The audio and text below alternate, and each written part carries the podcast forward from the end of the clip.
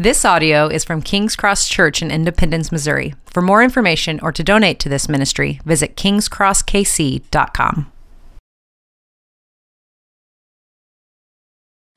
Today's scripture reading is from Matthew chapter 6, starting in verse 25. That can be found on page 811 of the Bibles in your pew. Matthew chapter 6, verse 25. Therefore, I tell you, do not be anxious about your life, what you will eat or what you will drink, nor about your body, what you will put on. Is not life more than food, and the body more than clothing? Look at the birds of the air. They neither sow nor reap nor gather into barns, and yet your heavenly Father feeds them. Are you not of more value than they? And which of you, by being anxious, can add a single hour to his span of life? And why are you anxious about clothing? Consider the lilies of the field, how they grow. They neither toil nor spin. Yet I tell you, even Solomon, in all his glory, was not arrayed like one of these. But if God so clothes the grass of the field, which today is alive and tomorrow is thrown into the oven, will he not much more clothe you? O you of little faith. Therefore, do not be anxious, saying, What shall we eat? Or what shall we drink? Or what shall we wear? For the Gentiles seek after all these things, and your heavenly Father knows that you need them all. But seek first the kingdom of God and his righteousness, and all these things will be added to you. Therefore, do not be anxious about tomorrow, for tomorrow will be anxious for itself. Sufficient for the day is its own trouble. This, this is the word of the Lord.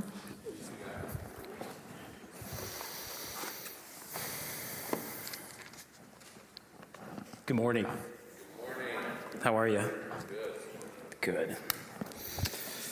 So, we just finished up a series in John, and now we're kind of in a segue between uh, that and Colossians, which we'll, we'll start pretty soon. But I want to talk about something real quick. Um, just thinking about worry and anxiety. What is it about worry and anxiety that gives people such a paralyzing feeling? If, if I could describe it, I would describe it this way the experience of worry feels like the crushing weight of a boulder. It's overwhelming. And if you were to let go of it, it might land on your foot, or, or worse, the, the weightiness and the, the gravity weakening you.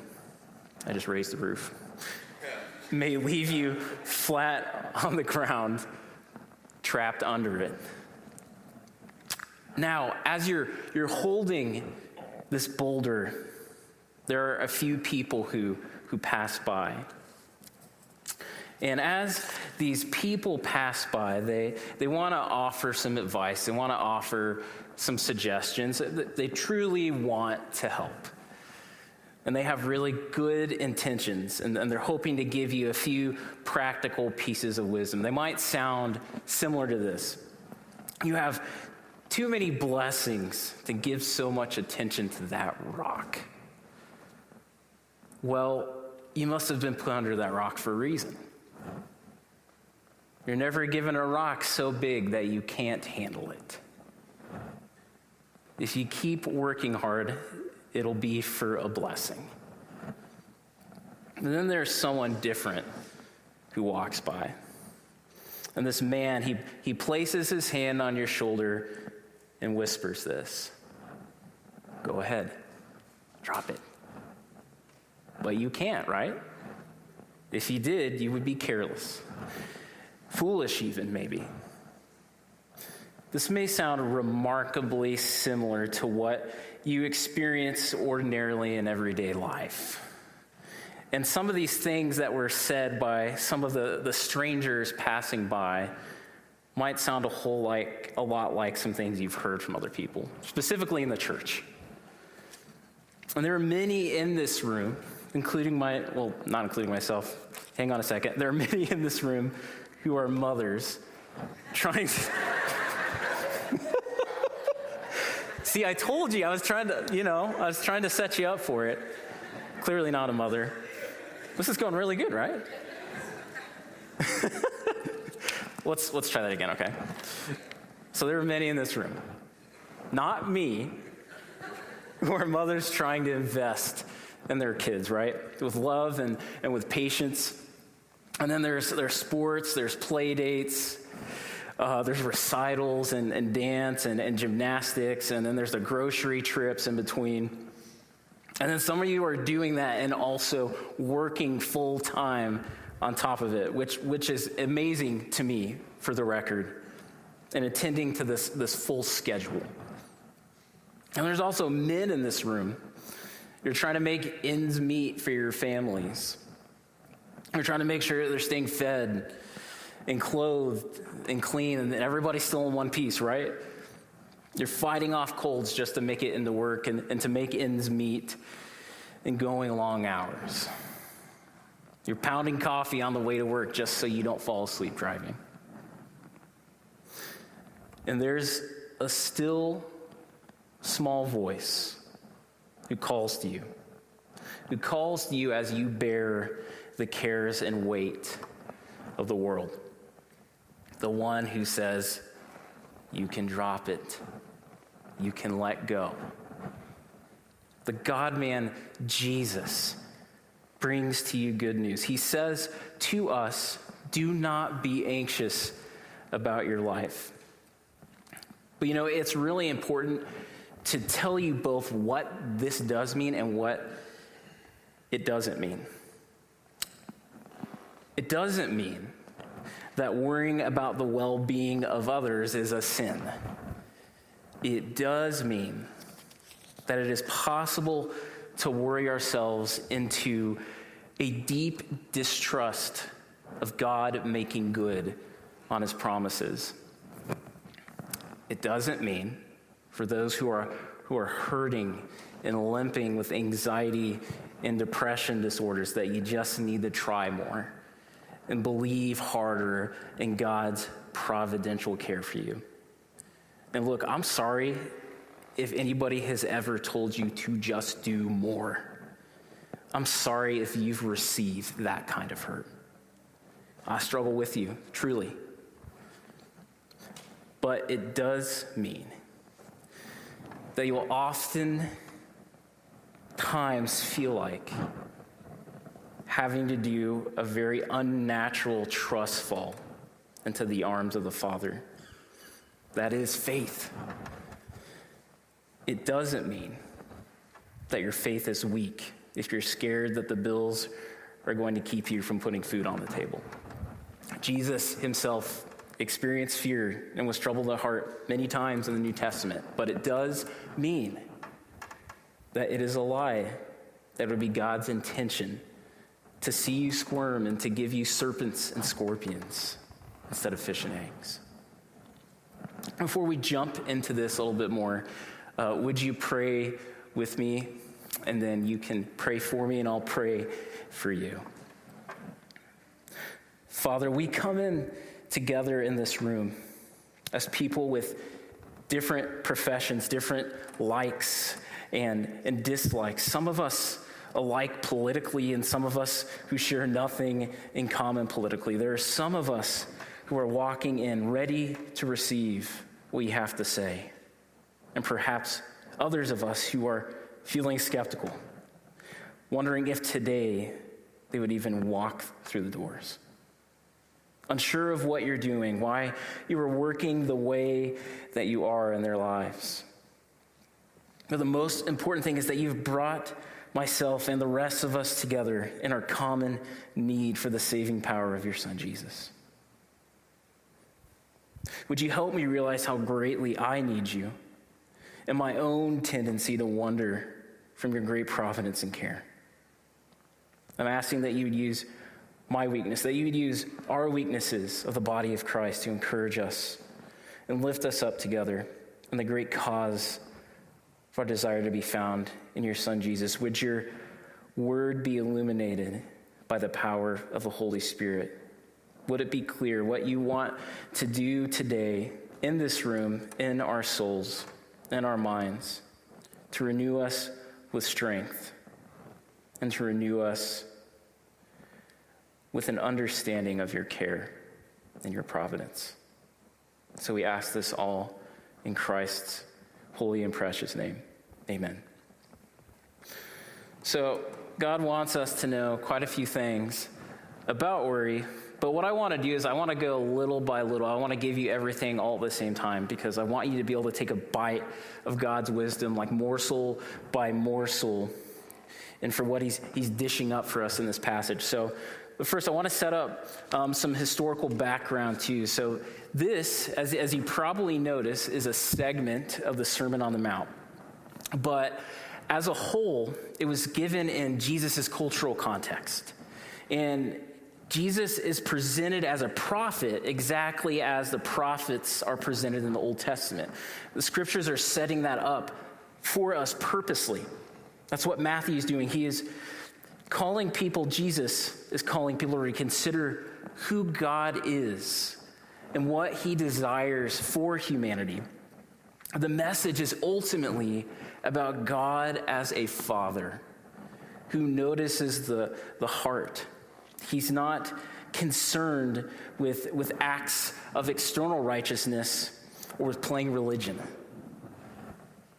He's concerned with what's taking place inside. The other context is that Jesus is giving this sermon in, in the world where Greek and, and, Roman philosophy was prevailing in the day. So he isn't only being viewed as this prophet, but really like as a sage. He's speaking the language of the philosophers of the day as to get to the world to journey toward the beatific vision of the Christian life.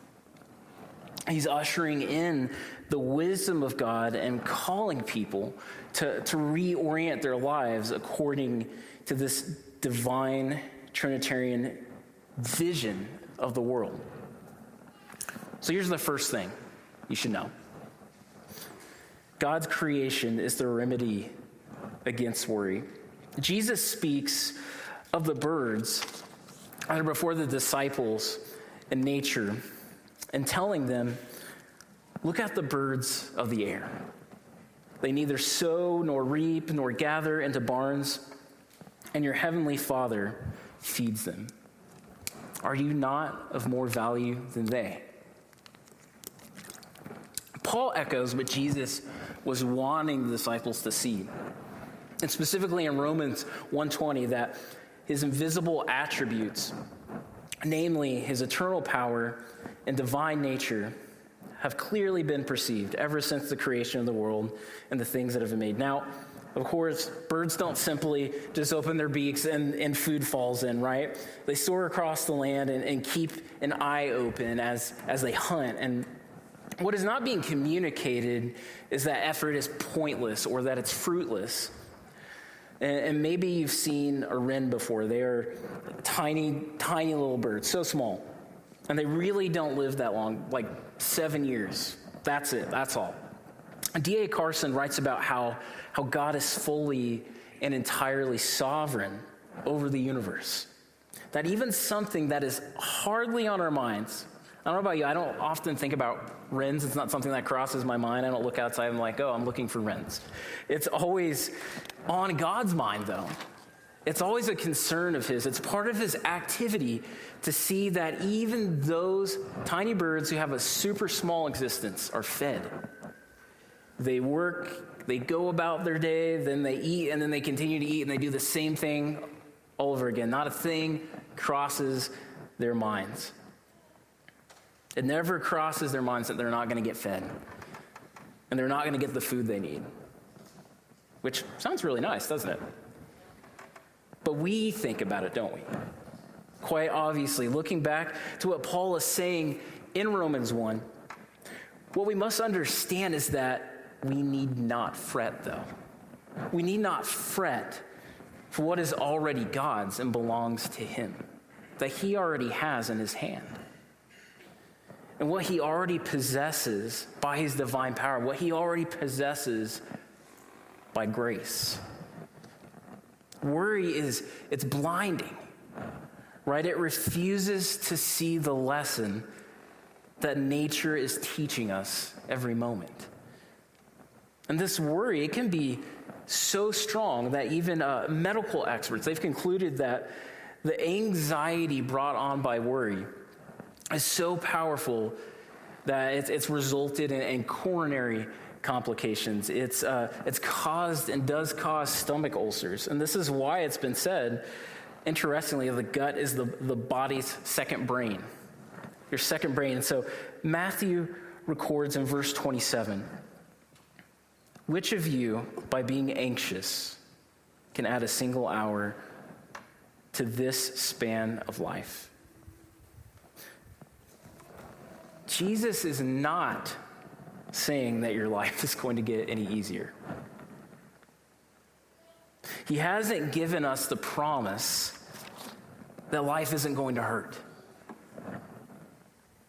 and that we're never going to encounter sorrow. He isn't giving us silly platitudes and, and shallow advice either. There's a reason why people all the time are moving out uh, to the far country, like in, in Colorado and in Montana and, and, places of that sort. And it's because they're, they're trying to experience something bigger than themselves.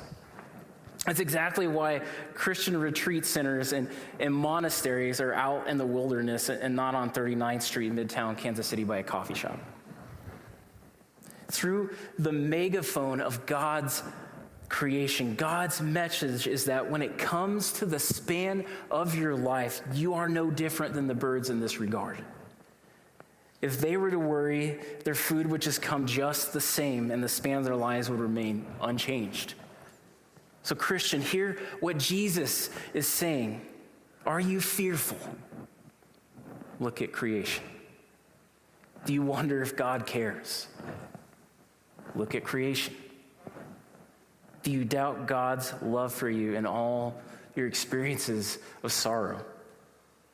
Look at creation, you'll see God's love. The, the command to not be anxious about your life isn't about separating the Sermon on the Mountain to, to just law or gospel categories. It's Jesus' invitation to wholehearted dependence on his wisdom.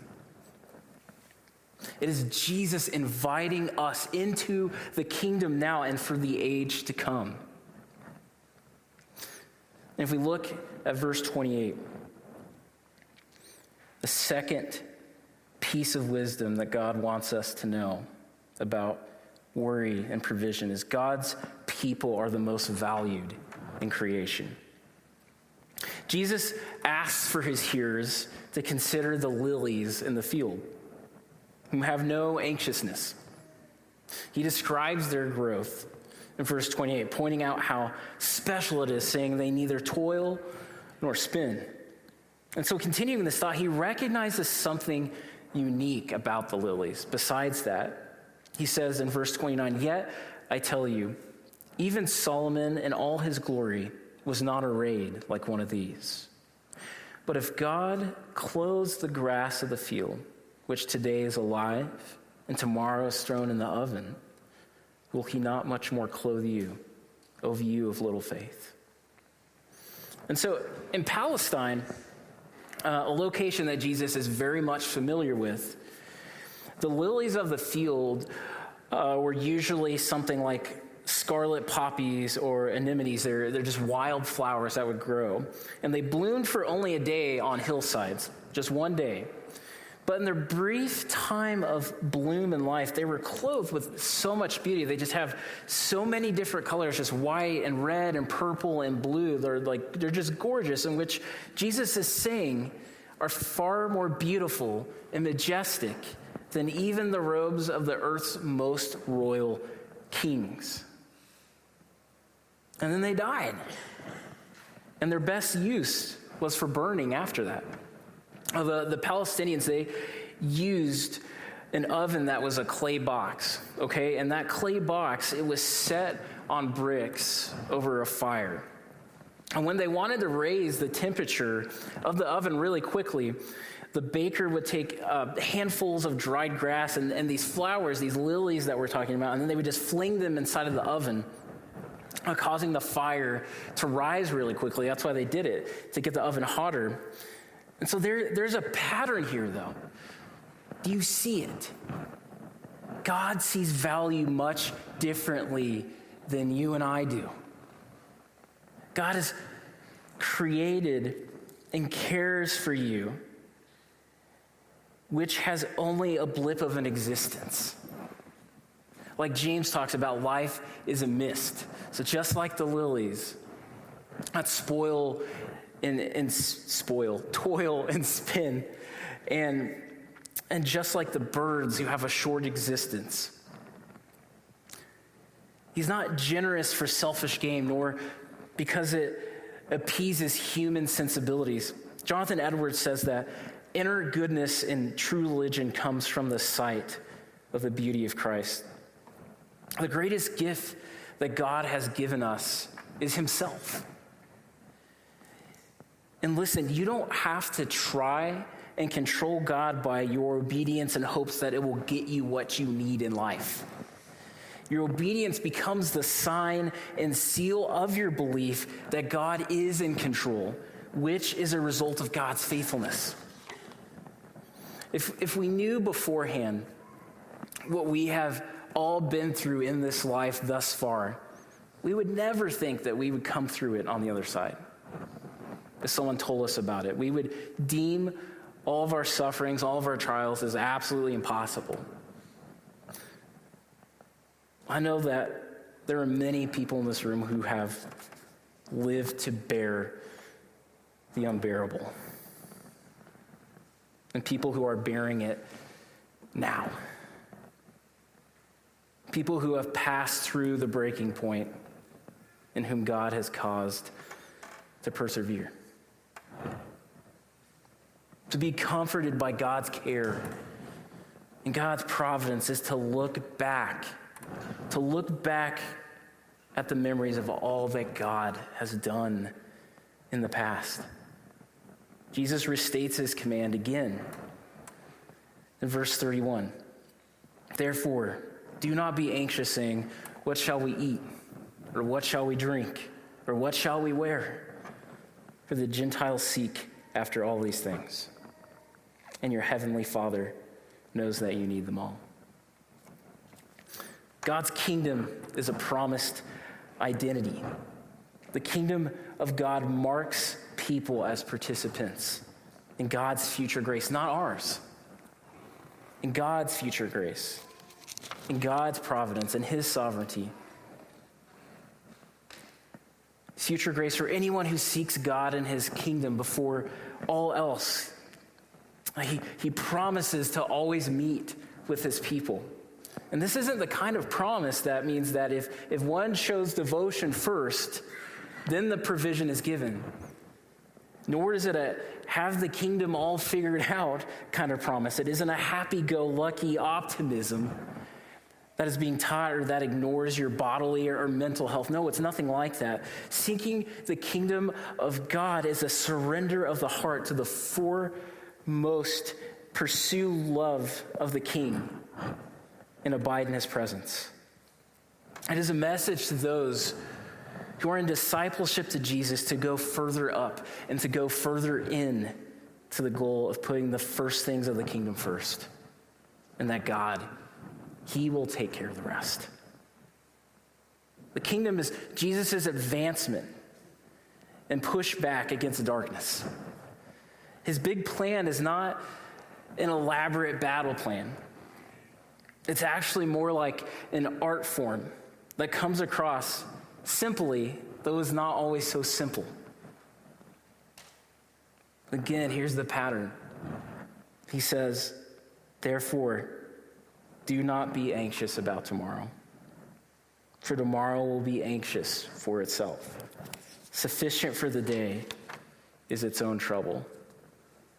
Like what Jesus is saying at the end of this verse is that life honestly can just be really terrible sometimes. He's basically saying, hey, life really sucks sometimes.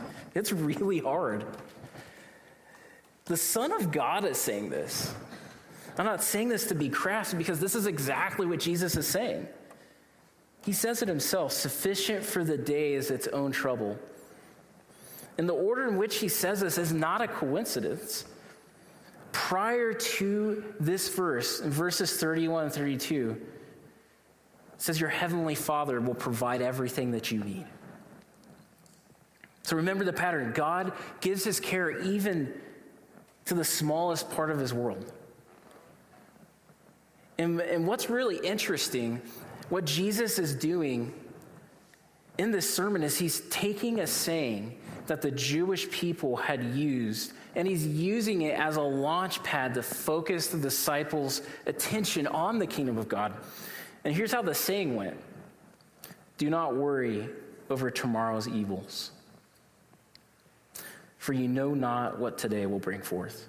Perhaps tomorrow you will not be alive, and you will have worried for a world which will not be yours. And this is, this is what I want to close with here. I think tomorrow's evils could cover a lot of ground. Am I right? If you're a teacher, grading the papers of students, might be tomorrow's evils. Entertaining visitors in your house you may not be expecting, brushing your kid's hair after bath time. And this one might sting a little bit, but I'm just going to be real about it. Sometimes going to an equip or discipleship group, let's be honest, there are times you don't want to go. But viewed through the kingdom lens, it is the, the overcoming of the gremlins of our ordinary grind that we learn the easy yoke of Jesus, that we learn to be his disciples, as weak as we may feel. It is gazing at God's creation before us. It is God healing the wounds of our gospel amnesia. It is remembering over and over again and it's things like caring for our kids, brushing their hair, making sure they brush their teeth, the evils of tomorrow that act as vessels of God's care. The teacher thoughtfully grading papers can be a bridge to kingdom impact, an impact on the student. Breaking bread across tables and sipping coffee in living rooms can be the moment that people share in their worries about their body, about their heart, and their material needs. This is the vision that Jesus has for us. Let's pray. God, we long for your comfort. Our experience is that we become so discouraged when we desire victory, but feel like failure is coming out on the other side. As those who sin and need a Savior, who worry and desire strength. Would our longings for peace lead us to hunger and thirst after your righteousness? You promise that to whoever will come, that you open wide your arms. And through the power of the Holy Spirit, would you empower us to come? Amen.